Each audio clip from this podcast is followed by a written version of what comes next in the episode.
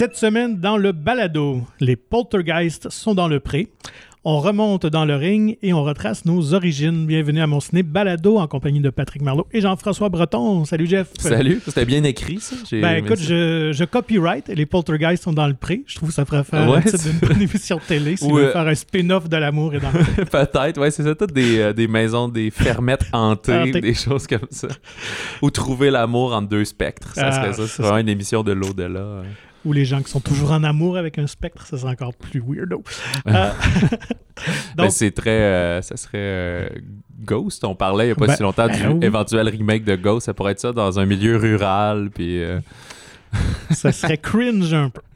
Euh, donc, toi, c'était l'initiation à l'univers euh, Rocky, mais sans Rocky, Ouais. avec euh, Creed 3. Ben, j'ai j'ai déjà vu Rocky 1, 4. Je pense que j'ai vu le 3, mais ça fait comme 15-20 ans. Là, fait que je peux pas dire que je baignais tant que ça dedans. On pourra en Mhm. reparler tantôt euh, à l'heure de Creed 3, mais Ben oui. oui, euh, semaine de découverte. Alors, avant d'aborder les sorties de la semaine, petit tour d'horizon de l'actualité. Toi, avais-tu euh, répertorié non, j'ai pas, pas eu le temps de noter. Que, Ben, J'avoue que ça a été assez tranquille. Euh, Peut-être juste un petit retour sur des remises de prix en fonction des Oscars qui se déroulent le, le 12 mars prochain. Alors, euh, la fin de semaine dernière, c'était la remise des prix des euh, la guilde des réalisateurs et des comédiens. Donc, euh, sans grande surprise euh, pour les réalisateurs, c'est les Daniels de Everything Everywhere All at Once, donc Daniel Kwan et Daniel Scheinert qui ont remporté le prix. ouais. On s'attendait peut-être ça à fait une Spielberg. ça répète hein. Spielberg, Ouais. effectivement. Il avait remporté le Golden Globe. Euh, je pense que c'était vraiment entre les deux. Mais là, vu que les Daniels ont remporté ce prix, ça confirme quasiment peut-être qu'ils devraient remporter l'Oscar. Là, Habituellement, euh, je pense dans 9 cas sur 10, c'est euh, c'est ce qui suit. Mais il ne faut jamais compter euh, Spielberg euh, non plus Comme perdant. comme perdant. Et pour les comédiens, encore là, sans grande surprise, Everything Everywhere at Once a tout raflé. Donc, Michelle Yeoh, Kei Kwan et Jamie Lee Curtis, quand même, qui a peut-être causé une certaine surprise avec les acteurs. Et Brendan Fraser, qui a remporté son premier Grand Prix euh, prestigieux avec The Whale. On sait qu'il était dans les conversations depuis longtemps, mais c'était plus Austin Butler là, qui, ouais, qui euh, avait surpris. qui avait un momentum, euh, ouais. ouais, avec son Elvis. Donc cette fois-ci, ses pairs ben, ont reconnu Brendan Fraser.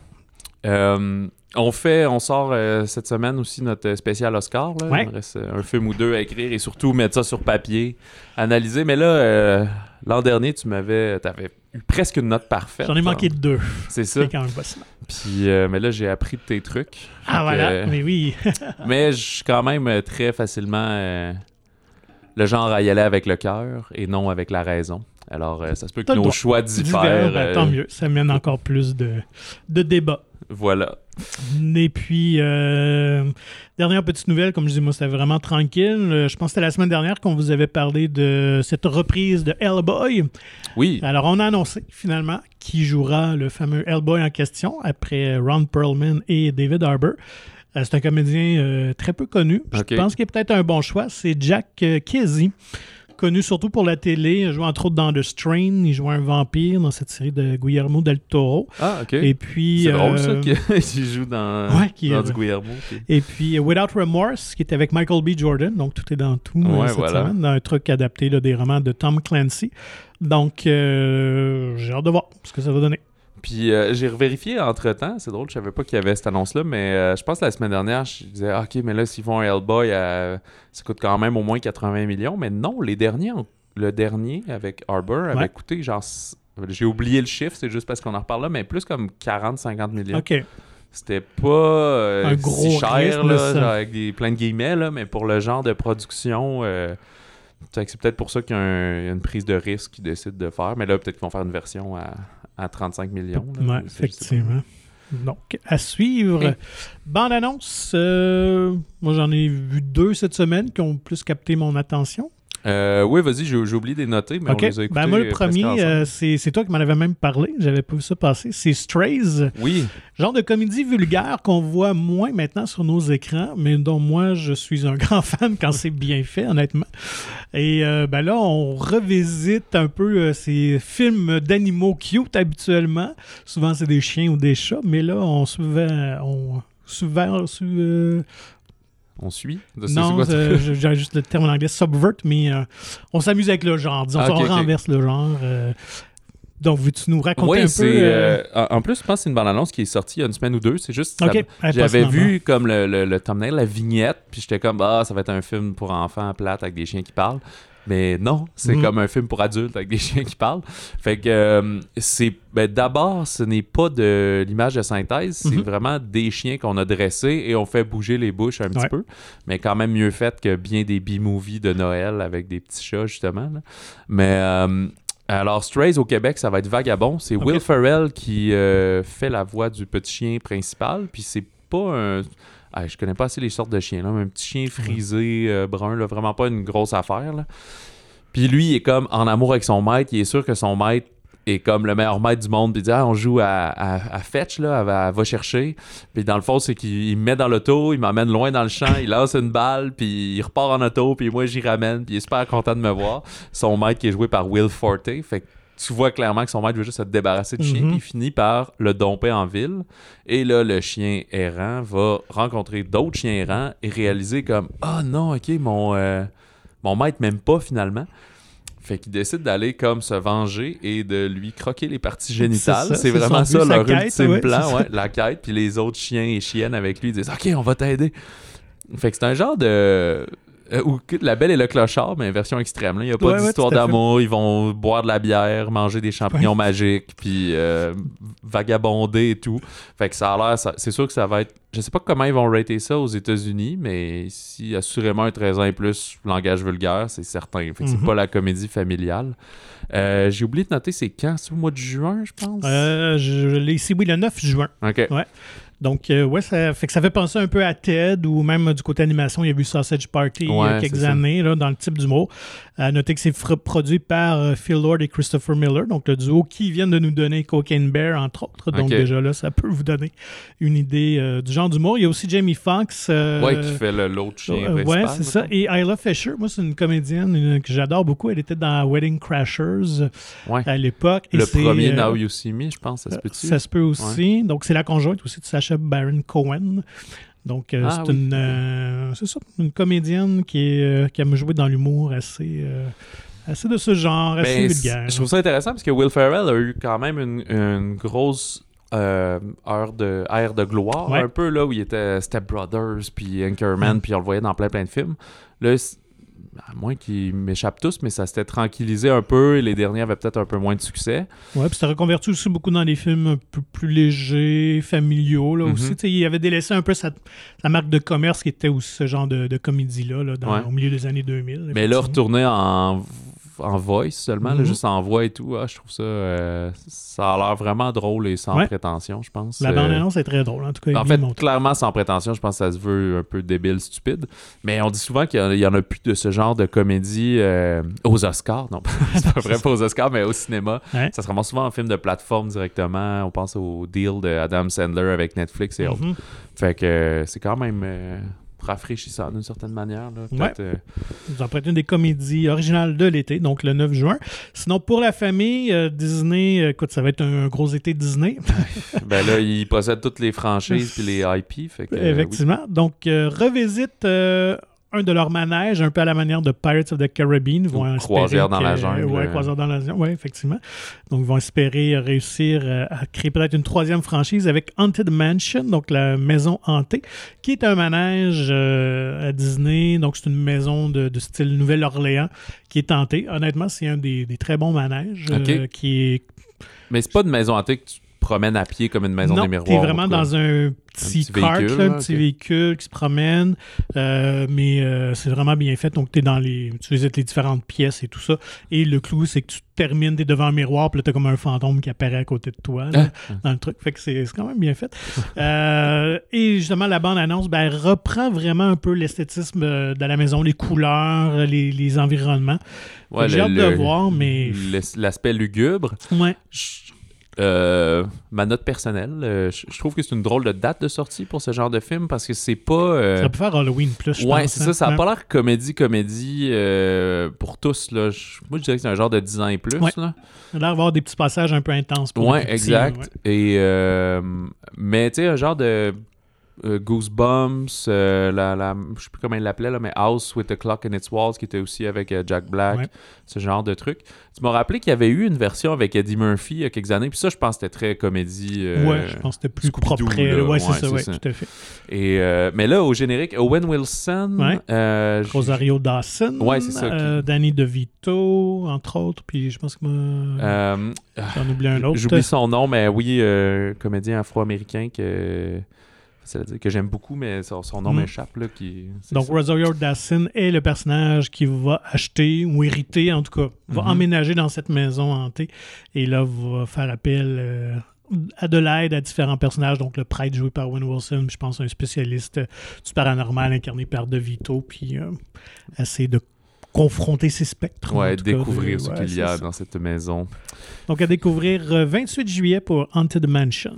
C'est ça. Fait que Disney va avoir un film aux deux semaines. À peu près. s- selon les bannières euh, Marvel, Fox, euh, etc. euh, Indiana Jones.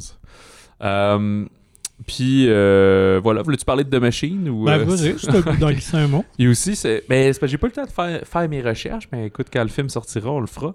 Parce qu'au début, j'étais pas certain si ça sortirait au Canada, mais j'ai vu que c'est dans le, le catalogue de chez Sony Pictures. Fait que ça Mhm. va arriver au, Cata- au Canada euh, fin mai.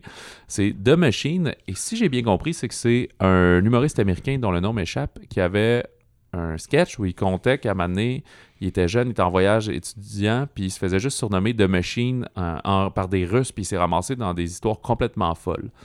Fait que c'est son vrai numéro à, à- à cet humoriste-là. Mhm. Et là, ce qu'ils ont comme fait une espèce de fiction où on raconte, on raconte ça, mais 25 ans plus tard, les Russes redébarquent pour se venger parce qu'ils avaient volé des choses dans un train, blablabla. C'est toi de machine. Fait que là, l'acteur qu'on connaît aujourd'hui, qui a genre 40-50 ans, se ramasse coincé là-dedans avec son père, joué par Mark Hamill. Quand Fait même. dans une histoire de, de braquage où il doit rendre service à des gangsters russes, euh, finalement. Fait que tantôt tu parlais de Cocaine Bear ou tu sais, ce genre de.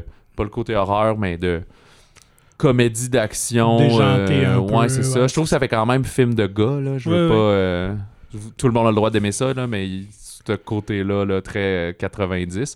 Mais Mark Hamill, il a l'air d'avoir du plaisir là-dedans, là, avec Mhm. sa grosse barbe, puis euh, une relation père-fils tendue. Parce que quelqu'un qui a un très bon sens d'autodérision en entrevue, je pense qu'il aime beaucoup jouer la comédie. Puis je pense qu'il est doué pour le faire. Il a juste pas l'occasion encore là. tu sais, C'est ce genre de comédien qui été tellement marqué par son rôle de Luke Skywalker. Fait Mhm. On ne pense pas à lui, mais euh, je pense que ce genre de rôle-là, il va être assez, euh, assez cocasse. Voilà, ça me rappelle aussi, euh, j'ai oublié le titre, là, mais le film de Nicolas Cage, là, que, espèce de Ouais, fanfiction. Pedro qu'il y Pascal, avait, là, oui, ouais, aussi c'est le ça. nom m'échappe. Ça a l'air plus, plus action un peu, là, mais Ouais. ce genre de projet, là, disons. Euh, bon, ben, on peut s'attaquer Ben aux oui. nouveautés de la semaine. Alors, euh, ben, allons-y avec le gros. Commençons par Creed 3 de Michael B. Jordan. ben, on parlait d'action. Ben voilà. On est plus dans le drame sportif ici. Euh, et oui, de Michael B. Jordan, Oui. c'est la première fois qu'il réalise un film. C'est quand même souvent les, les comédiens qui réalisent commencent par des films plus indépendants et tout, mais lui, non, non. La belle affaire. C'est avec Michael B. Jordan dans le rôle titre, celui d'Adonis Creed. Il y a Jonathan Majors, euh, qui est de tous les projets et de tous les muscles, qui Mhm. euh, va faire son, son, son ami ou peut-être son némésis, finalement. Et Tessa Thompson, qui joue la, la femme de, du personnage de Adonis Creed. Fait que. euh, euh, les années ont passé, Creed a accumulé euh, des triomphes. Euh, C'est le, le champion de boxe de sa catégorie, les mi-lourds, je pense. Moi, je pense que même unifié, je pense que lourd et minot, en tout cas. Ok. bref. Puis euh, ben là, il va profiter de, de sa retraite bien méritée en se consacrant à ses rôles de, de- de mari, de père et à son gym. Il supervise quelques poulains, dont le nouveau Champion. champion, euh, un Mexicain. Puis euh, sou- soudainement, un jour, euh, Damien, qui est comme un ancien, une ancienne connaissance, un ancien ami d'enfance qui va ressurgir et ça va faire remonter euh, des souvenirs qu'il avait ca- cachés à sa, à sa femme et que gardé pour lui. En fait, ça c'était la une petite parenthèse, c'est la partie un peu plus floue parce que moi j'ai comme pas vu les premiers Creed. Mhm. Fait que lui avait été à l'orphelinat, puis plus ben en, En services en sociaux, Los sociaux et tout. ouais. Puis à un moment donné, il a été repris par sa mère biologique et Mhm. tout. Fait qu'il y a un petit background de quand il était un petit bum. Euh, Puis c'est ça qu'on va essayer de comprendre. Qu'est-ce qu'il a fait avec ce fameux Damien joué par, euh, par Majors? mais Damien sort de prison après une peine de 18 ans.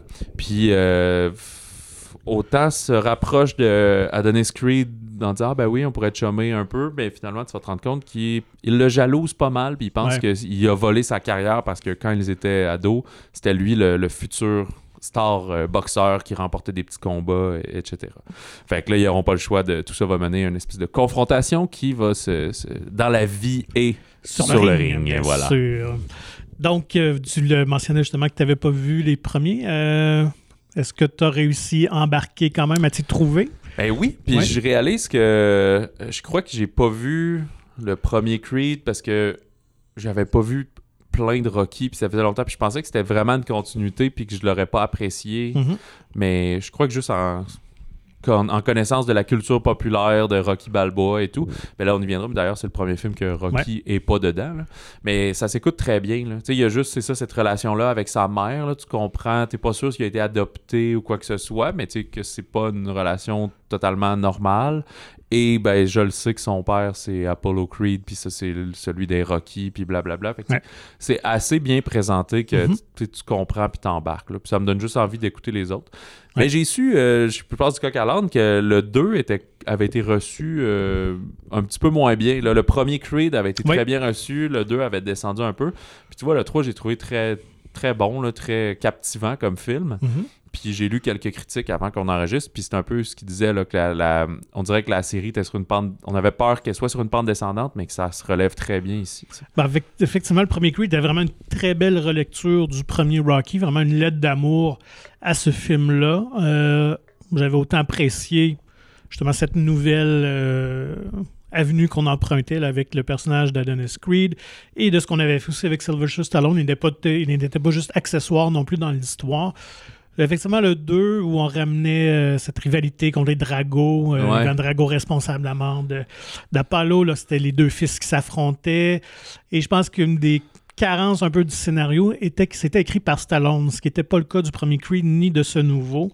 Et on dirait qu'il retombait un peu là, dans ces euh, stéréotypes de ces Rocky, qui est pas toujours, pas toujours une bonne chose.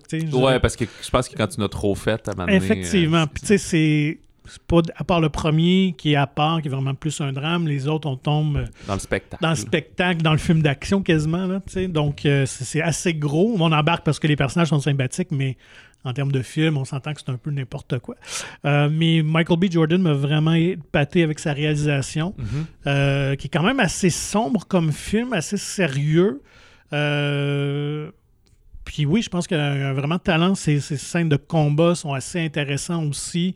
Euh, plus réalistes, je pense, que ceux peut-être des, des Rocky. si Ouais, vous ok. réécoutez les vieux, là, je veux dire, on, ouais, c'est- ça serait impossible. Là, je veux dire, Stallone, euh, surtout contre euh, Drago dans Rocky 4, là, je veux dire, au nombre de coups et la différence de poids et de grandeur. Oui, là, oui, fait aucun sens. ça n'a aucun sens. Donc, euh, je trouve que c'est euh, une belle attention de Jordan là, de garder ça très, très réaliste. Ben, ici, il y a quand même. C'est un film euh, spectacle, c'est un film événement, c'est fait pour que tu, tu prennes pour Adonis Creed, mais ce qui est intéressant, c'est que euh, la balance entre le bien et le mal est pas euh, Mhm. est assez équilibrée. Oui, oui. C'est-à-dire que c'est pas un super vilain, là, Jonathan Majors. Tu comprends que les deux étaient impliqués dans des affaires, c'est se pardonner à soi.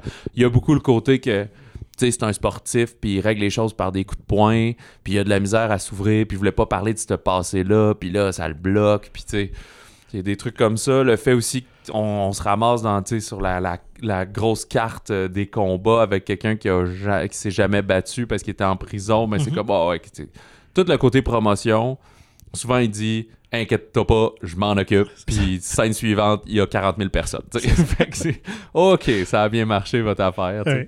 Il y a un côté un peu euh, contre à tous ces Oui, univers-là, et ça, faut l'accepter, effectivement. Mais c'est autant, tu sais, je sais pas si je te gossais parce que dans le visionnement, souvent je parlais, puis je disais, ah, c'est niaiseux cette affaire-là, c'est ça, mais j'avais vraiment du plaisir pareil. Ça reste, c'est ce côté-là, blockbuster, c'est comme.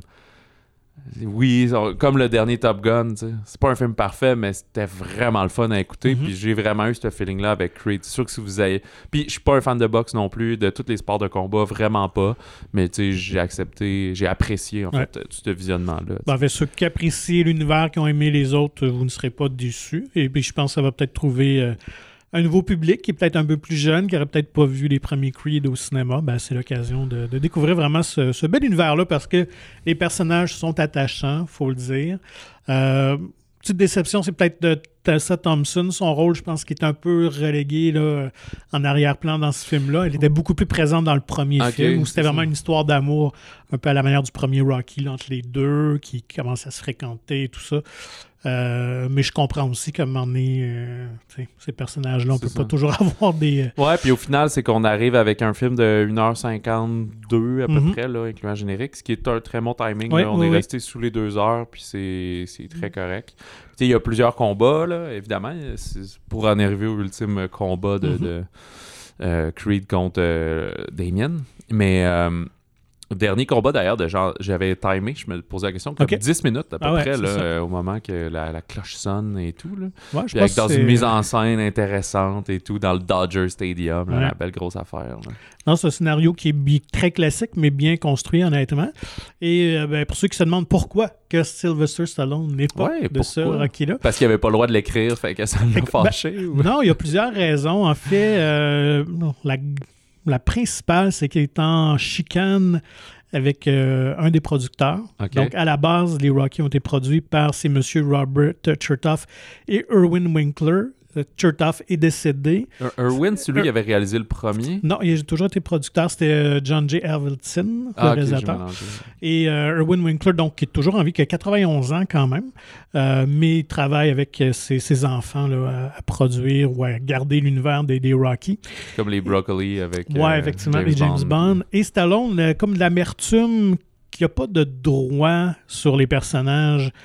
Euh, ben, évidemment, quand c'est comme ça Hollywood, quand tu vends ton scénario, habituellement des producteurs, tu cèdes tous les droits. Ouais. Euh, mais je comprends qu'avec le temps, euh, c'est son bébé tout d'abord. Il a réalisé les autres, à part le 1 et le 5. Il a tout scénarisé, les Rocky, même donc le deuxième Creed. Donc c'est vraiment son bébé, son univers. Et lui qui vieillit aussi. Je comprends qu'il aurait aimé ça, peut-être avoir euh, un certain pourcentage des droits ou quelque chose euh, sur Rocky, mais ça a été une fin de non-recevoir euh, de la part d'Erwin Winkler. Et ça, je pense, a vraiment créé un conflit entre les deux. Euh, D'autant plus qu'on avait annoncé aussi qu'on faisait un spin-off avec la famille Drago. OK. Euh, ce que Stallone n'a pas apprécié. Il a appris ça de la part de Dolph Lundgren lorsqu'il a mis ça sur les réseaux sociaux. Euh, fait, que, ouais, fait que dans les dernières années, là, deux, trois ans, Ouais, c'est je passé plusieurs événements qui l'ont laissé un peu amer. Et je pense qu'il y avait peut-être eu des, des amorces, mais selon lui, ce qu'il a dit en entrevue, c'est qu'il trouvait un peu cette vision trop sombre euh, de, dans Creed 3, puis qui est fait, comme je disais, un, un peu plus... euh, un peu plus sérieuse, un peu plus dense, alors que Stallone est quand même quelqu'un de plus optimiste, même si c'est parfois dramatique dans les Rocky, mais ça reste quand même un peu superficiel, on s'entend. Ça finit avec un discours patriotique. Ouais, effectivement. Donc, euh, fait qu'il y avait tout ce, ce- ce facteur-là qui faisait que euh, il n'est pas présent, mais en même temps, c'est une bonne chose, honnêtement. Je pense que c'était temps que le la franchise évolue euh, Ben, de, ça de aurait son propre été- chef là, sans que ça soit associé. C'est ça, puis ça aurait été Rocky. difficile parce que dans le rôle de l'entraîneur ici, surtout qu'en plus euh, Creed est comme à la retraite, puis il va revenir pour l'autre combat, blablabla, mais il, il est plus effacé. là. Ouais. Fait que ça aurait été bizarre de mettre un gros nom aussi important que Rocky, mais finalement tu lui donnes euh, aucune importance. dans le 11 minutes de là. temps d'écran sur euh, deux heures. Effectivement. Mais euh, est-ce qu'à la fin du 2, comme il quittait ou quelque chose comme Oui, ça? on, ou- ok. on terminait quand même l'arc du personnage, son arc narratif, ce qui est quand même une bonne chose. Euh, je vais pas aller dans les spoilers, peut-être pour ceux qui ne l'auront pas vu, mais euh, au-delà de moi. ça, je pense que juste dans le 1, ça aurait été correct. On aurait pu aller ailleurs avec le Creed 2, mais là, vu qu'on ramenait les dragos nécessairement, ça prenait quand même le, le retour de Rocky. Mais euh, oui, ça se terminait bien, puis c'est correct. Puis je pense que c'est la bonne chose là, d'aller de l'avant comme ça. Donc, euh, parce qu'on a déjà à peu près confirmé qu'il y aurait un Creed 4. Michael Ouais, B. Jordan a dit, garde, moi je suis prêt Ça va être ouvert à jamais. Ouais, là, écoute, ouais, c'est ça. Puis euh, écoute, même qu'il y aura de la relève pour ceux qui vont voir Creed 3, potentiellement. Ouais. On commence à placer ça. Alors, euh, Un peu ouais. comme euh, dans Black Panther 2. Ben voilà, voilà. Mais euh, j'ai. euh, je- je- je- tu m- euh, pendant le visionnement, tu me faisais mention que ça ressemblait aussi quand même au scénario de Rocky 3 d'une certaine manière. On est allé le- piger un peu dans le 1, quand même beaucoup de clin d'œil au premier, mais euh, oui, un peu au 3. En fait, même. dans, les premiers balbutiements de l'histoire, c'était évoqué qu'on ramènerait peut-être le fils de Clubber Lang, qui était joué par Mr. T. Je pense qu'elle n'était pas une bonne chose, parce que là, on venait de le faire dans le 2 avec. Ouais, c'est fait qu'à un moment donné, élargissait l'univers, mais le personnage de Jonathan Majors évoque un peu celui de Clubber Lang, quelqu'un vraiment qui vient du hood, euh, qui en veut euh, au boxeur qui a connu la richesse et puis tout ça, puis euh, qui, euh, qui s'entraîne par tout seul, qui a beaucoup de hargne et de haine et Ouais, tout ça. hein, c'est la colère qui Ouais, beaucoup, c'est ça. Puis d'ailleurs, on, on joue sur ce tableau-là de la domestication de- d'Adonis Creed. D'ailleurs, le personnage lui reproche aussi.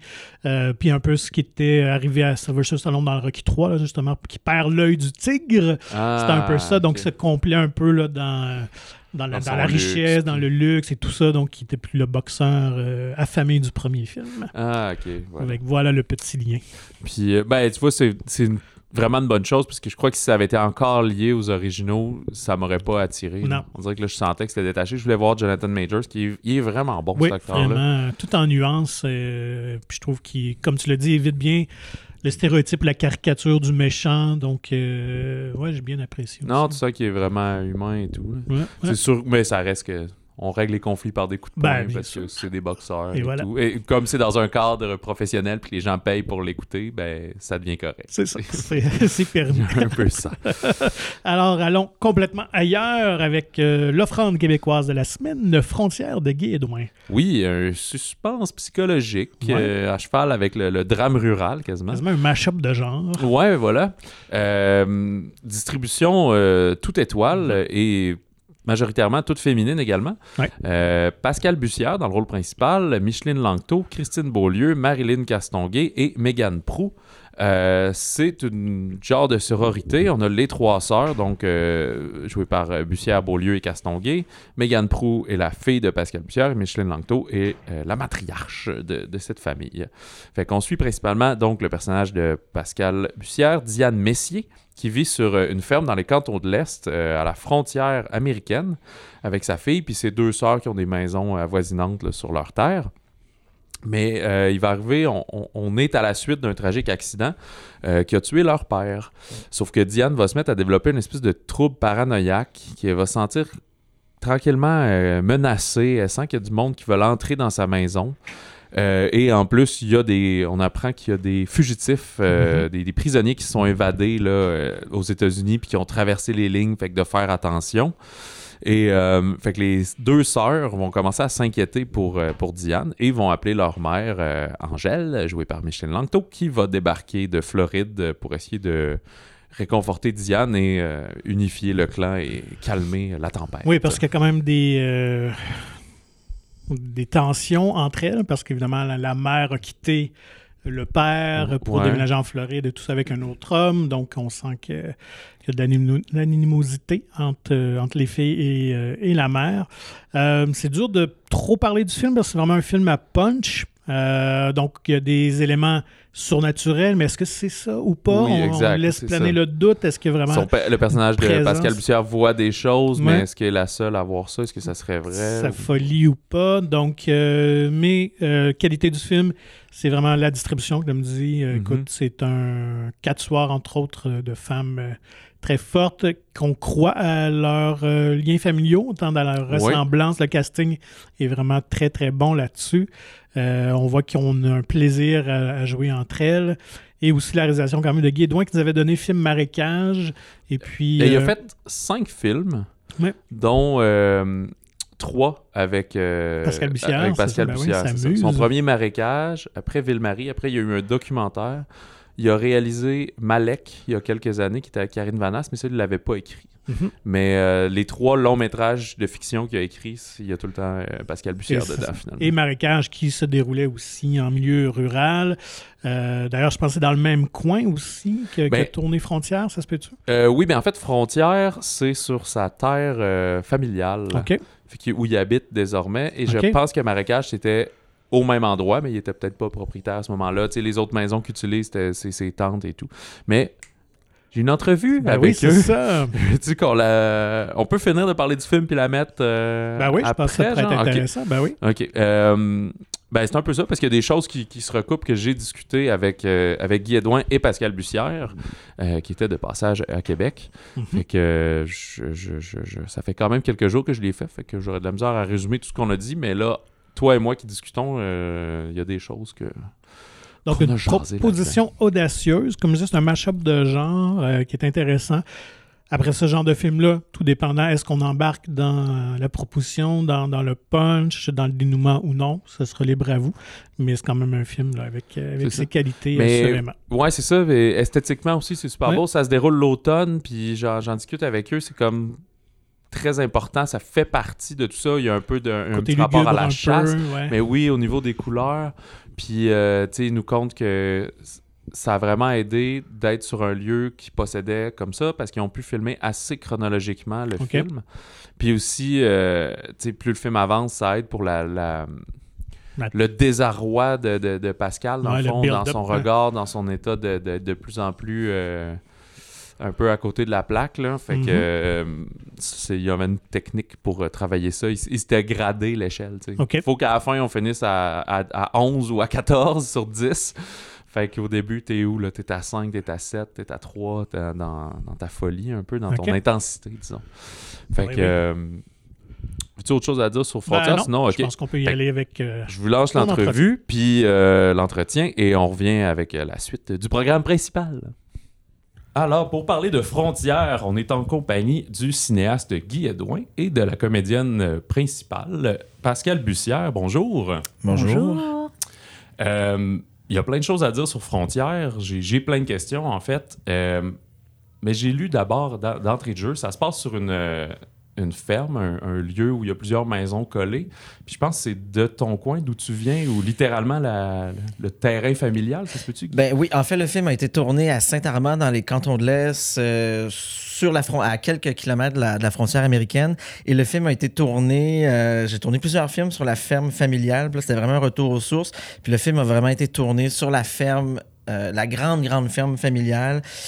Et la maison principale de Frontière, ben, c'est ma maison personnelle que j'ai achetée euh, il y a quelques années de mes, gr- mes grands-parents, mais qui, est- qui est une maison qui a 200 ans, puis que tous mes ancêtres ont habité là. Ce n'est que c'est- est sur le chemin Édouin. Là. Ça, ça dit, euh, ça en dit long. Puis Ah, il y sinon, a les- son chemin. quand même. Puis sinon, les deux autres maisons, c'est les maisons de, de mes parents et de ma soeur. Donc, c'était c'était quand même. euh, ça, ça facilitait euh, les enjeux du scénario puis la proximité des, euh, des sœurs. euh. Pour le tournage aussi. Ça Pour le fa- tournage, ça exactement. facilite euh, les déplacements. quand on- Est-ce que vous résidiez là pendant le tournage, littéralement? Ou, euh? Non. Ok. Non, non, non, non, non. On est parti pendant euh, quelques mois quand même, le temps de. Non, non, c'est vraiment, c'est devenu. tu sais, Quand, quand c'est investi d'une équipe de tournage, ça devient un lieu de travail, ça devient, euh, ça, ça devient un, un plateau de tournage. Il Oui, faut délimiter cette frontière-là. Oui, oui, c'était plus chez nous. Là. De toute façon, juste avoir les couleurs, euh, c'était clairement plus chez nous. Mais euh, tout le deuxième étage est quasiment tel quel. C'est vraiment les, les tapisseries d'époque que- qui, qui sont, qui sont restées là. Donc, il y avait vraiment un, un un souci d'authenticité là-dessus. euh. Mais l'équipe de tournage était en location, donc on a été très, très proches, euh, comme en- vraiment en voyage. En voyage dans les cantons de l'Est pendant euh, toute la durée du tournage. Donc, ça crée aussi un, un esprit euh, vraiment de, de clan. Là. Puis euh, justement, ce, ce clan euh, avec l'équipe, mais aussi au sein du film, euh, toutes des. Ben, on dit souvent là, des femmes fortes. Là, je- Mhm. comme, des fois, je trouve ça un peu cliché de dire ça. Mais d'un- de la part d'un, d'un idéateur, d'un scénariste euh, homme, est-ce que c'était. C'était un défi pour toi ou d'où est venue l'idée de dire que des femmes de trois générations euh? Euh, ben, je pense que c'est une volonté que j'avais depuis une couple de films de, de vraiment créer une espèce de sororité, un univers vraiment féminin. Je pense qu'on peut dire fort, même si j'ai lu récemment une actrice euh, hollywoodienne qui, qui a dit la prochaine fois qu'on m'offre un, un scénario avec, où il est écrit euh, tel personnage est une femme forte, je le referme. Mais non, je, Kate qui a dit ça. non, je me suis. Puis je pense que c'est Emily Blunt. Euh, euh, toujours. Donc, il y avait cette volonté-là de, de créer cette famille-là à la base. Puis oui, je, pense que l'histoire du cinéma, on a donné amplement de la place aux héros masculins, euh, où la femme est le faire-valoir d'eux. Euh, il y avait un peu cette idée-là d'inverser les rôles, puis même le rôle, le rôle de, de- de Patrice Godin, qui, qui, qui est le, le rôle masculin le plus important du film. C'est un rôle qu'on aurait généralement donné à une femme. Je, je trouvais ça vraiment intéressant de, de, de changer les points de vue, de bouleverser les perspectives. Mais au-delà de ça, il y avait l'idée de créer cette, cette famille-là, cette sororité-là, ces trois sœurs-là qui, qui s'aiment un peu carré, qui sont là les unes pour les autres. Euh, Est-ce que ça m'a créé un défi à l'écriture? Pas tant. OK. Euh, je travaille quand même avec euh, deux productrices femmes, donc il y avait. Puis, puis au final, je sais, c'est joué par, euh, c'est joué par des actrices, euh, je c'est joué par euh, leur sensibilité, donc on, on réajuste. Mais non, ça m'a pas apporté de défi. euh. Mais, Je il y a- il y a- pense- mais- mais on peut dire que tu as quand même une écriture pour les femmes qui est très, euh, qui est très euh, singulière, qu'on retrouve peut-être pas chez tant de- de- d'auteurs, euh, cinéastes hommes. On peut le dire. Ben, je pense que j'aime les actrices aussi. Tu sais, c'est un. y a- y a- il y a- à- en même temps que l'écriture, il y, a, il y a un désir d'actrice, il y a un, dé- un désir de travailler avec des actrices. Dans ce cas-ci, ces actrices-là. Fait que c'est sûr qu'à un moment donné, plus le processus avance, plus j'ai mes actrices en tête, je sais où je m'en vais. Ben, ça devient un peu psychotronique dans le sens que j'entends Pascal, j'entends Christine, j'entends Micheline. C'est- C'est étonnamment, même Marilyn Castonguay, c'est toutes c'est des voix euh, particulières, des voix qui ont des intonations, qui ont des grains, qui ont. Fait que ça, ça nourrit la, la, la construction. euh, Tu sais, il y a des répliques que je sais exactement comment je veux que Micheline la dise. Puis si elle la dit pas comme ça, je la chicane, puis on le fait. Je- C'est rare, je fais ça, mais je suis comme Ah, non, c'est plus comme ça que je l'entendais. Puis, euh, ben, tu m'as un peu précédé là-dessus que c'est votre troisième film ensemble, euh, les deux. Dans le fond, tous tes longs métrages, Guy, ont été faits avec Pascal dans. Sauf deux. Sauf un. Euh, oui, sauf. ben, j'ai fait un documentaire euh, Ah, sur la. Pimpe Corneau. Puis euh, mon dernier film avant, c'était Malek. Puis dans ce cas, je travaille avec euh, Pascal Bussière. Euh, pas Pascal. Bussière, qu'est-ce que je dis? Karine Vanasse. ça. J'ai dit Karine Ah, Vanasse, ben, mais, qui, excuse-moi, mais j'ai- je- c'est moi qui ai mal fait mes recherches. Non, non, mais j'étais dans ma tête, tu sais, Karine, que je jouais. en tout cas, je- je- J'étais bien J'ai joué la mère de Karine. Exactement, qui était son dans premier tout. rôle dans Emporte-moi. Ouais. Donc, euh, Ouais. Puis, euh, la première fois dans Marécage, euh, comment avait commencé la collaboration? Est-ce que déjà t'entendais la voix de Pascal pour le rôle principal ou là, ça a été plus de l'audition? Ou, euh? Ça n'a pas été de l'audition. Non, Non? ça, j'étais plus dans le, l'exploratoire. Euh, là, on remonte quand même à il y a 12 ans. Fait que là, j'ai, mon, souvenir est plus ou moins clair. Mais je me souviens que tu as dit non deux fois. À marécage? Oui, oui, oui. Tu avais dit non deux fois. Puis là, j'étais comme si elle dit encore non, je vais faire du. Hey, j'étais prête à aller faire du camping Ben devant chez voyons, vous. j'ai dit non. Oui. Peut-être que je. Ah! J'ai dit non. Mais je- mon souvenir, c'est que tu sortais d'une expérience de théâtre que tu avais trouvé assez difficile. Ah, puis que je trouvais le film dur, peut-être, Ouais. puis que je voulais. euh, euh, sombre, peut-être, puis je voulais Ouais. aller ailleurs. Ah, c'est ça. à- à- puis bon, j'étais un petit peu plus coquille dans le temps, fait que j'ai relancé jusqu'à. En fait, sur Marécage, il y avait pas de. Le, le nom était pas une option pour personne. Hey, mais j'en reviens pas. Tu, Ils ont tous dit non. tu, me, tu me dis ça. Puis pourtant, moi, j'avais vu le, le- le- le- le- le court-métrage La battue de, de Guy euh, au Festival de court-métrage du Saguenay. Puis j'avais capoté là, là-dessus. Je me disais, aïe, quel regard de cinéaste incroyable. Que je t'ai dit non. Oui, oui, moi, ben, c'est pour ça que je pensais que c'était un done deal, mon affaire. Mais ça, moi, dans mon souvenir, je t'ai écrit pour te dire si jamais tu fais long métrage, c'est oui tout de suite. Euh, mais c'est avant de lire Marécage. Mon Dieu, tu vois. Ben, Hein? ça a bien fini. en Ça a tout cas, bien ça, fini. ben, c'est ben, c'est ça aussi. Des fois, tu. Tu sais, à un moment l'idée se place, l'image se place, puis il n'y a comme plus rien d'autre. Fait que il faut, faut que tu ailles au bout de, de, de ton idée. Puis c'est un peu ça. En tout cas, à Marécage, sur, sur, euh, avec Pascal, j'étais convaincu que c'était ça. Mais moi, c'était une grande rencontre, en fait, euh, sur Marécage, euh, pour, toutes sortes de raisons, pour le, regard de, cinéaste, le, le- le talent d'écriture de Guy, mais au- aussi pour tout son, son écosystème sa, mythologie intime, euh, ce, territoire-là, cette façon d'observer le territoire, cette, cette, ce côté transcendant, presque dans le tragique de son cinéma. Puis je me disais, aïe, aïe, pour, pour moi, on est vraiment au cinéma. Puis, puis c'est ça, ça arrive pas si souvent que ça. Puis, euh, comment, euh, Pascal, tu t'approches un rôle dans le sens ou ce genre de titre, qu'est-ce qui t'appelle dans un film ou dans un scénario?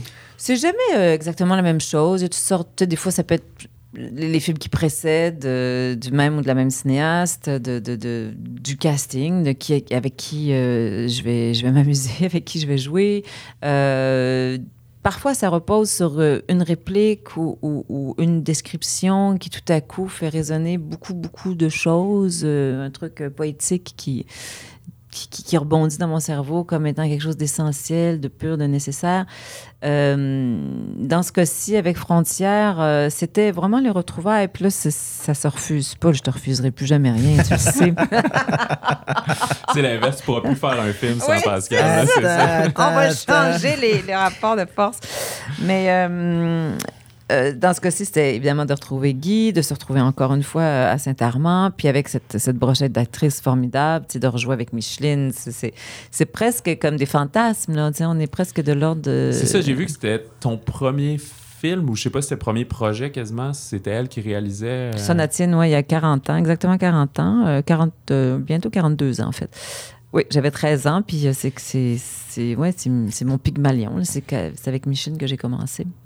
Tu as eu d'autres euh, euh, projets avec elle un peu au travers, comme si oui, vous il y a eu croisez deux, une fois de deux temps en temps. actrices, un autre film qu'elle a fait qui, a- qui avait été tourné dans mon appartement à Montréal, euh, je me souviens, l'équipe euh, chez nous. et euh, ensuite de ça, il y a eu Suzy, ouais, dans lequel je jouais, et elle jouait elle aussi, puis elle réalisait. Puis moi, je l'ai eu comme professeur à, à l'Université Concordia aussi en, en film production euh, à Ok. l'époque.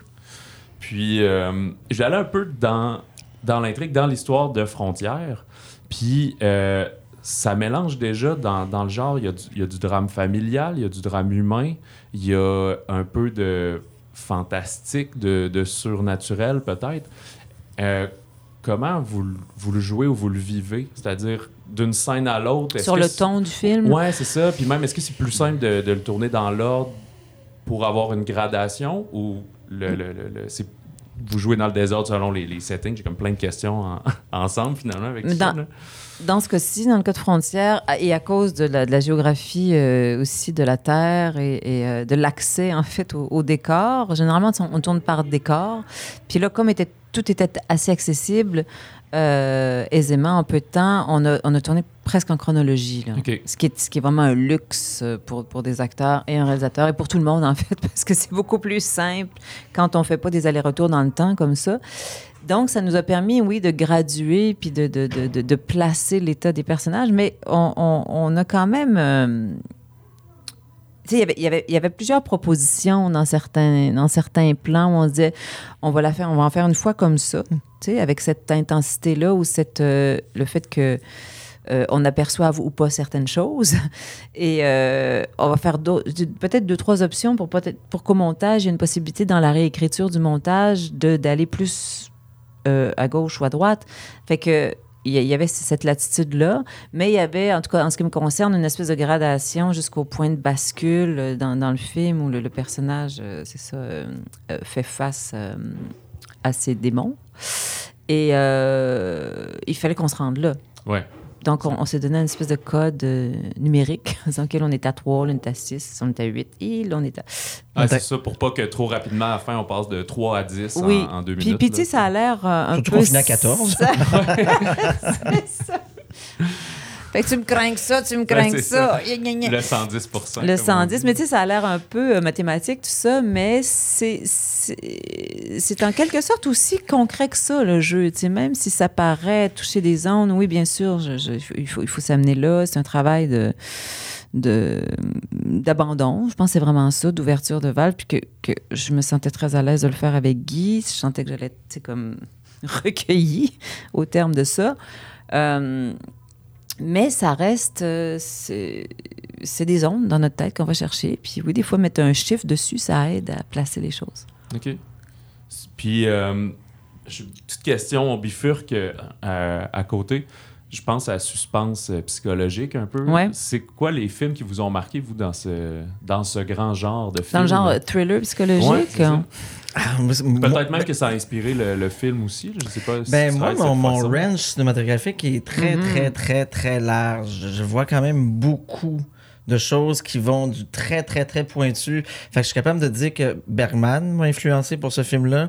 Mais un film, par contre, que je trouvais qui se rapprochait très, très près de et où ce que j'ai vécu dans cette maison-là ou dans l'atmosphère, c'est Personal Shopper de Olivier Assayas. Oui. Puis ça, je trouvais qu'il y avait une représentation du fantastique qui avait la manière dont il mène le suspense, puis la, la manière dont il joue et déjoue les codes euh, du film paranormal et du film psychologique et du film hyper réaliste. Je trouvais que ça, c'était extrêmement bien euh, réussi. Sinon, ben, il y a plein de films qui sont cités dans, dans Frontières. Je veux dire, euh, le, le couteau est pas naïf, c'est Halloween. La hache, c'est The Shining. Euh, Assayas, c'est cité. Euh, euh, Cri et chuchotement. euh, Et là, je, mon Dieu, je me perds dans mes propres références, mais il y a, il y a tout. J'adore me référencer. Puis c'est comme plein de hints que tu donnes aux cinéphiles, que je me donne à moi aussi.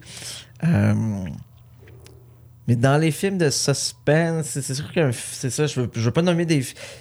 Pas nécessairement des films, non, c'est ça. Je veux pas nommer des films qui donneraient les clés de la lecture, mais. Tu sais, le, le roman gothique m'a beaucoup, le- m'a beaucoup inspiré là-dessus aussi. Donc, tout le cinéma gothique aussi. Ok. Il y a quelque chose de gothique, vrai. c'est- gothique.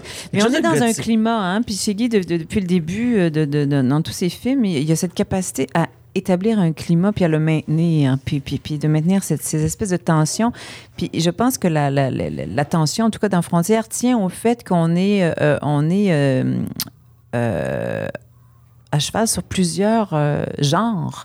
Donc, euh, entre le thriller psychologique, entre le, le thriller euh, d'action, dramatique, euh, le film d'anticipation, la musique joue un rôle extraordinaire dans le film quand même, tu sais, puis c'est orchestral. Donc, on est prêt, on est aussi dans, une, dans le, sp- le spectre, j'allais dire, Mais, mais- du- de la tragédie. Euh, moi, moi j'ai pas de référence euh, spécifique en tête. En tête, peut-être l'été meurtrier. Je sais pas. Il y a quelque chose de l'ordre du- du- du- d'un climat fort, chargé. Puis euh, justement, j'ai l'impression que l'ambiance du film tient beaucoup au fait que c'est l'automne également. Il aurait pu être adapté dans une autre saison, une autre période, mais ça n'aurait pas été du tout le, le même du fini. Hein, finalement. pas un film l'au- d'été. Non, l'automne, c'était vraiment primordial. Puis C'est une des raisons aussi pour laquelle on a tourné euh, en continuité. C'est qu'au début, dans, dans, dans mes grands fantasmes, je voulais pas du tout qu'il y ait de couleur dans le film. Je voulais qu'on soit vraiment dans l'espèce d'automne gris, métallique, grisâtre. On a commencé à tourner, c'était très dolanesque. euh, C'était Ouais. très les, les automnes hyper colorés, les couleurs Très, chargées. chaud, Fait que ouais. j'ai décidé de l'assumer. euh, dans le sens que le film commence sous le soleil, quand même, ces couleurs-là. Puis plus le film avance, plus ça se dégrade, puis plus ça se désature, puis plus on devient dans une atmosphère très. euh, Jusqu'à la neige, hein, faut dire. ju- Jusqu'à la neige, qui a été extraordinaire dans le sens que il, il est tombé un pouce, puis ça n'a pas fondu pendant une semaine, puis on a pu faire toutes nos séquences euh, Mm. euh, chronologiquement. Euh, mais, mais puis en même temps, le film se passe durant la chasse. Donc, c'est la chasse toujours Ouais, le début novembre dans notre coin. Donc, c'était l'impératif aussi euh, de, de, de ça. Mais oui, mais l'autre, puis c'est c'est niaiseux, mais l'Halloween aussi, l'Halloween, est, Mhm. je l'ai pas joué à- très frontalement dans le film, mais il y a des citrouilles partout, il y a des... euh, les enfants à l'école ont fait des dessins, il y a des chauves-souris sur les murs, des petits fantômes un peu partout. Euh, Ah, savais même pas. Parce Oui, que c'est il- tout, j'en apprends tous les jours? il y a des citrouilles chez Julie quand tout le monde arrive. Il y a plein de citrouilles en bas chez le notaire. Donc, on a joué. Tu sais, on, on- on- c'est ça. C'est, c'est, que- c'est un peu comme le- la, la- la temporalité du film. C'est de nos jours intemporel. Ouais, OK. Puis, euh, pour finir, je peux pas passer sous silence que tu fais beaucoup de choses dans le film, Pascal, et au- au niveau physique, je, je parle de... Ben, il y a de maniement d'armes à feu, conduire des tracteurs et inséminer euh, des bovins.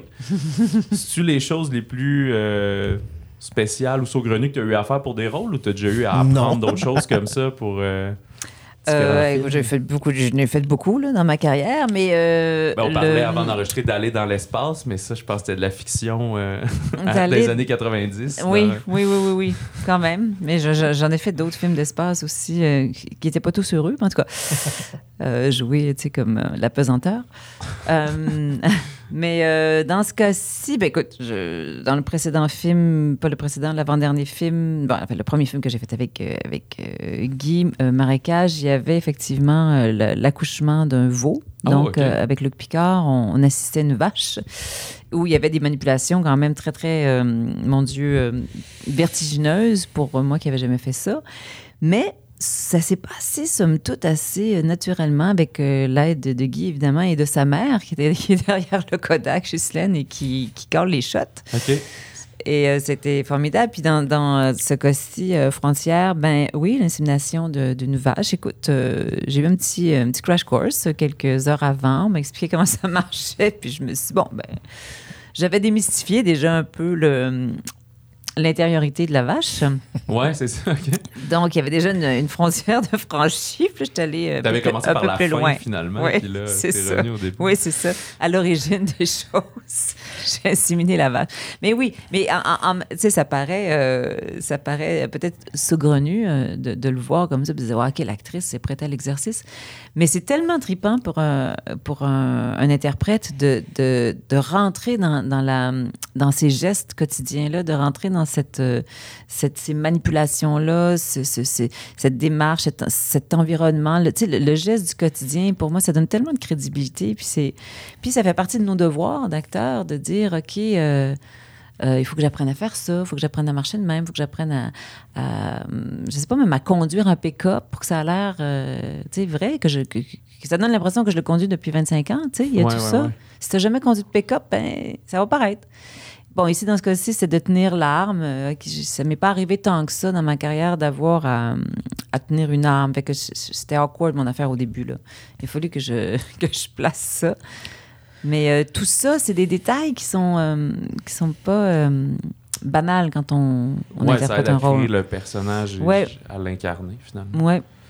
Est-ce que c'est quelque chose que, Guy, tu vas ajouter au scénario, justement, pour donner plus de, de valeur? Euh, ou- tout est au scénario, mais je pense que le défi de la scène, mettons, d'insémination versus la scène de la mise au monde dans le marécage, c'est que là, la scène d'insémination, c'est une scène de jeu. Là, je me suis dit, bon, là, on a, on- c'était facile, on l'a fait, OK, bon, OK, juste une scène, on, on fait quelque Ouais. chose. Mais là, c'est une scène de jeu. Puis moi, ce que je trouvais très drôle, c'est d'avoir une scène, ben, c'est d'avoir une scène où... euh, D'intimité, de- oui, question de. Oui, puis, oui, il parle carrément de, de, de ce qui s'est passé, de la scène de sexe qui s'est passée la veille. Mhm. Donc, pour moi, il y avait une espèce de double ironie d'avoir Mm. euh, les deux personnages qui discutent d'autres choses en faisant quelque chose qui fait référence à. Ouais, Mais c'est- juste ça, là, tu sais, si on prenait juste ces deux scènes-là back-à-back, on pourrait décortiquer ça de mille façons, puis de, de parler du rapport, justement, au corps euh, dans la vie sur une ferme, du rapport à la mort, du rapport à la chair, du rapport euh, euh, euh, À l'animal. à l'organique. Tu sais, ça, ça ouvre vraiment des, toutes sortes de possibilités de réflexion, là.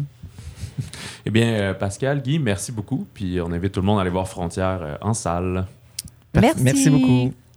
Donc, tout ça était très, euh, très intéressant et fascinant. ouais. Euh, J'espère que ça va vous amener à aller voir ce film-là, Frontières. J'aime toujours euh, qu'on encourage notre euh, filmographie euh, d'ici, nos artistes d'ici. Euh, allons complètement ailleurs. On se retrouve en Ah, très Corée. loin, oui, c'est Ouais, ça. Très, très loin, avec retour à Séoul de Da- Davy Davichou. David Chou, je Davichou, ouais. C'est euh, c'est très surprenant. C'est comme un film français-coréen. Ouais. C'est ça. Fait que, euh, et ce pourquoi, c'est parce qu'on va suivre euh, l'histoire de Frédéric Benoît, le, nom de la personnage principale, qui a été, euh, c'est une Coréenne qui a été adoptée puis élevée en France euh, tout- toute sa vie. Là, elle a à peu près 25 ans et décide sur un coup de tête de retourner euh, en Corée à la recherche de ses origines. Fait qu'elle va tenter de prendre contact avec euh, ses parents biologiques euh, via l'agence d'adoption, mais elle va apprendre entre autres qu'ils sont séparés, puis en tout cas, il y, en- il y en a un des deux qui va peut-être moins être enclin à la rencontrer. Mhm. Euh, c'est une histoire qui va se dérouler sur euh, plusieurs années, 5-8 ans environ. Fait on va suivre aussi son évolution psychologique à elle. Dans le fond, est-ce qu'elle est vraiment prête à les rencontrer? Ouais. C'est un personnage qui est assez unique, qui est très euh, introverti, mais rebelle à la fois. Là. Mhm. que c'est- pas nécessairement dichotomique, mais ça fait qu'elle fait des choses des fois qu'on comprend pas pourquoi elle les agit de même. Ça se passe beaucoup dans sa tête. Et dans la mise en scène, on le sait. La caméra suit beaucoup elle. C'est comme une petite Ouais. pierre précieuse au centre. c'est- Ouais, fait qu'on suit vraiment cette protagoniste-là au, au fil des années, au fil de ses voyages, où elle fait avancer cette relation-là, puis parce qu'elle a besoin elle-même de cheminer à travers ça. Fait que c'est un film assez introspectif Oui. euh, en ce sens. Fait que ça, c'est en français et en anglais, parce que comme elle ne parle pas coréen, ben elle va parler en anglais avec d'autres mondes, et des fois, il y a un peu de coréen, qu'il y a du sous-titre au travers de tout ça. Euh, c'est vraiment un très beau film. C'est aussi euh, euh, Park Ji-min, la- l'actrice principale. C'est son premier film. Ouais. Elle sort de un peu nulle part. Je sais Mhm. pas si elle faisait du théâtre, mais tu sais, j'ai vu- aucun court-métrage, aucun autre truc. Je sais pas comment a été le casting. Ou, Non, effectivement, c'est ce que j'ai lu aussi. Puis honnêtement, elle fait un très bon travail. Ah ouais, très très bonne. Puis, euh, ben, je sais pas trop quoi dire d'autre aussi. Là. Ben, moi, ce que j'ai euh, ce que j'ai apprécié, c'est qu'un peu comme elle, on découvre cette culture-là. Je trouve que c'est bien amené au niveau de la réalisation par via l'interprète, parce qu'elle va rencontrer euh, Moi, à l'auberge. d'hôtel, ou, euh, ouais. c'est ça qui parle français. euh, et donc, tout ce monde-là qu'on explore tranquillement là, lorsqu'elle va rencontrer sa famille et tout ça.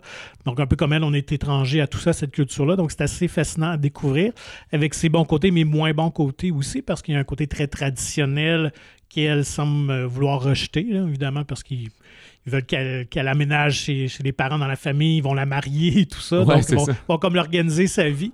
Elle est plus euh, libre esprit et tout ça. Donc, euh, mais euh, oui, puis je trouve ça fascinant. Depuis quelques années, le cinéma français un peu s'internationalise ou en tout cas met de l'avant ses propres minorités visibles. Puis je trouve ça intéressant de voir une actrice française, asiatique, d'origine asiatique, Mhm. mais qui, qui est très française finalement. Donc, ouais, c'est assez intéressant, mais comme on l'a dit, c'est un film qui est très introspectif, quand même assez lent dans le rythme. Donc, faut, faut vouloir voir ce genre de film-là. Oui, oui, c'est Ça ça. fait penser un peu euh, au film, le, le- le titre m'échappe, mais avec euh, Anne Dorval qui était sortie il y a quelques années où elle retourne au Vietnam. Oui, euh, euh, une affaire de 14 jours, ouais, 14 c'est- nuits, quelque chose même, comme ça. ouais. Donc, je crois que c'est un peu, ça évoquait un peu ce, ce film-là pour ceux qui, qui l'avaient vu et peut-être apprécié. Donc, si vous voulez être dépaysé, je pense que Retour à Séoul là, peut être euh, le C'est ça. film à On voir est cette contrairement semaine. À, à l'autre, on n'est pas dans les grands paysages du Vietnam, on est plus euh, Dans à la ville, Séoul, ou dans la, dans la ville, dans les bars, euh, etc. Fait que, euh, oui, oui, très- de très bons mots. Je sais que ça avait été présenté à Cinémania ici, mais à l'international. Cannes aussi, je pense, Bon. euh, un, second, euh, c'est ça, un second regard. ou- Certains regards. Certains regards. Ouais. Second regard, Second télévision. à télé. Ouais. Et puis, euh, ben, j'avais lu que le réalisateur euh, s'est inspiré d'une amie, donc vraiment d'une histoire vraie que lui a vécue. Donc, il a accompagné une amie, elle, je, je- là, je sais plus si c'était au Vietnam ou peut-être même en Corée, en tout cas, bref, euh, dans un pays euh, de l'Asie comme ça. Et puis, il y avait, là, ça a été euh, une belle fin finalement, contrairement euh, peut-être au film. Mais euh, donc, il avait été tellement touché, euh, ému par cette euh, réunion-là. Fait qu'il a dit, ah, il y a peut-être un film, évidemment, à faire avec cette histoire-là. Ben, tu sais, ce qui lui arrive aussi, ça me rappelle, j'ai des amis de différentes nationalités, justement, qui ont, euh, b- pas adopté, mais qui ont immigré avec leur famille au fil du temps. Ouais. Puis, ce qui comptait, ça, c'est quand tu retournes voir ton pays, voir, ils connaissent la famille là-bas, des grands-parents, des cousins, t'es comme, physiquement, tu leur ressembles, mais t'es Culturellement. t'es culturellement pas- non. Puis quand tu, tu dis, ben non, je suis québécois. Puis quand tu arrives au Québec, on dit, ben là, t'es pas un blanc Ouais. comme nous. Puis toi, tu viens d'ailleurs. T'es comme entre les deux, hein. Exact. ça, ouais. fait elle se sent un peu là-dedans parce qu'il y a même, euh, je pense que c'était faire le début, il y a comme d'autres, à croise des gens dans Oui. un genre de petit resto-bar, puis ils disent comme, hey, c'est fou, t'as l'air tellement coréenne, tu sais. Ouais. T'as- l'air coréenne que nous, Ouais, t'as l'air d'une pure, là, genre. Puis elle est comme, moi, mais tu sais, je- je parle pas coréen, là, je suis française, puis c'est c'est- Ouais. c'est ce genre de- de- d'affaires-là qui te joue en tête, tu sais. Fait que, ouais, très intéressant, c'est très empathique aussi, justement, euh, ben, sachant en plus que c'était inspiré de l'histoire d'une amie. Euh, dans les autres sorties, on a le drame euh, Le passé retrouvé, ou euh, en titre original Juniper de Matthew G. Saville, qui était. euh, J'ai vu que ça avait été un. C'est sa première réalisation, mais c'était un comédien qui a joué dans X de Ty Ah. West. OK. Là, je me disais, Hey, c'est lequel, Ouais, c'est lequel? qui? C'est tu sais, les deux policiers euh, qui trouvent toute la scène de crime. Oui. Ben, c'est pas le noir, c'est le blanc, c'est l'autre. Fait que c'est quand même un très petit rôle. là. C'est pas un des, des principaux. Mais euh, c'est un comédien quand même. Il a joué dans d'autres projets également. là. Fait que ça se déroule en Nouvelle-Zélande. Euh, Sam va être expulsé de son internat. Fait que son père va alors. parce qu'il s'est battu, comme, comme dans Creed. Oh. Euh, son père va alors le charger de s'occuper sur sa grand-mère qui est venue d'Angleterre pour se rétablir d'une jambe cassée. Fait que ça va être une espèce de clash là, où les premiers rapports vont être très hostiles entre la vieille dame euh, qui connaît pas tant parce qu'ils sont pas dans le même pays et qu'il a pas vu souvent sa grand-mère, qui a un caractère vraiment exécrable, puis lui qui est quand même assez chargé d'idées noires puisque ben, depuis la part de sa mère là, il y a quelques temps. Mais évidemment avec le temps là, ils vont finir par passer le courant va passer entre ces deux personnes-là d'une manière euh, euh, assez spéciale puisqu'ils Mhm. semblent être des opposés mais les, les, les misfits vont un peu se retrouver. Et mais l'une des grandes forces du film, c'est que c'est Charlotte Rampling qui joue Oui. cette, euh, cette grand-mère et qui est super bonne dans cette vieille femme aigrie, puis qu'on on salue beaucoup justement les, euh, toutes les confrontations qu'il y a un peu entre l'ado et elle. Et on, on présente beaucoup le contexte néo-zélandais dans le film. C'est bien mis en valeur en mettant des, des scènes de une espèce de, de, de rituel euh, de, peuple qu'il y a là-bas, là, que je, je ne saurais nommer.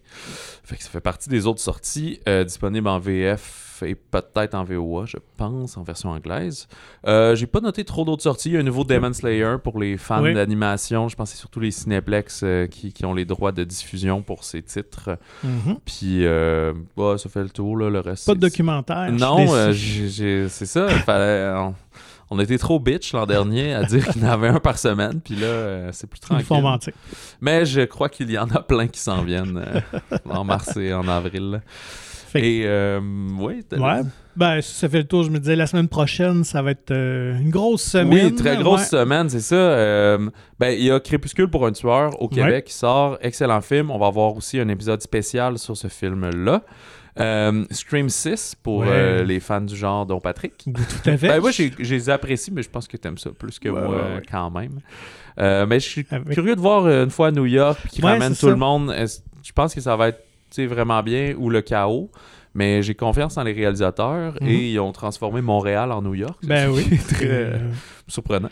Et avec maintenant la nouvelle grande star, euh, Jenna Ortega, Ah ben oui, qui euh, voilà. depuis Wednesday cartonne. Donc je pense que ça va amener beaucoup de, de nouvelles clientèles, je pense, à Scream Ouais, 6. c'est sûr, je pense que ça va être vraiment un succès. Ouais. Euh, 65 et 65, Ouais. avec Adam Driver pique ma curiosité Oui. au plus haut point parce qu'il y a des dinosaures.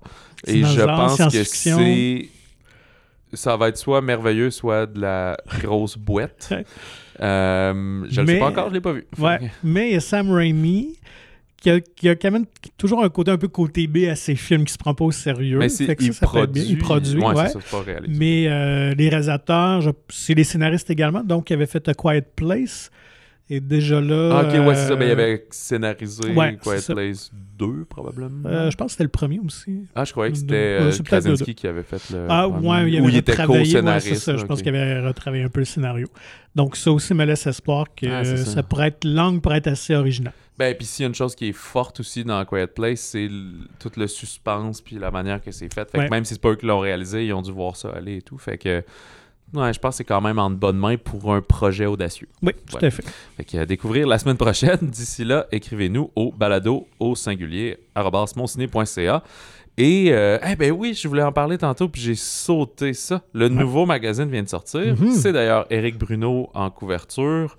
Euh, tout était entretenu avec lui, mais on y a jasé aussi pour euh, Crépuscule pour un tueur. Mais tu as fait euh, une chronique avec euh, Marie-Ève Dicker, la boxeuse québécoise, pour parler justement de la boxe au cinéma. Ben, elle nous parlait, euh, oui, de, des différents films qu'elle avait marqués. euh, et puis, oui, les Rockies, c'est sûr que, écoute, revient, euh, revient dans l'article. Euh, à différents niveaux, c'est sûr qu'elle euh, elle traite probablement Stallone ou son Rocky de moins bon boxeur ou le moins crédible à l'écran. Euh, donc, ça rejoint un peu ce que je disais tout à l'heure. Euh, par contre, euh, j'avais posé la question que- quel boxeur aurais-tu aimé affronter? Et elle, c'est Apollo Creed. Donc, Ah vraiment, ouais, pour son plaisir, je pense qu'elle aime beaucoup le personnage d'Apollo. Et elle dit d'ailleurs qu'elle aurait, qu'elle aurait dû gagner contre, contre Rocky dans les films. Euh, mais elle parle aussi de Million Dollar Baby, qui est un des rares films Oui, avec des vrai. boxeuses, euh, qu'il avait beaucoup euh, touché, marqué à l'époque. Donc, oui, c'est vraiment un petit entretien, vraiment le fun là, sur sa vision des films de boxe. Alors, fascinant. Fait que tout ça et bien plus dans la nouvelle édition du magazine Mon Ciné qui couvre les mois de mars et avril, euh, que vous pouvez retrouver déjà dans votre cinéma favori de la province et euh, en version électronique également sur le monciné.ca. Excellent. Ben, sur on vous souhaite de bons popcorn et bon cinéma.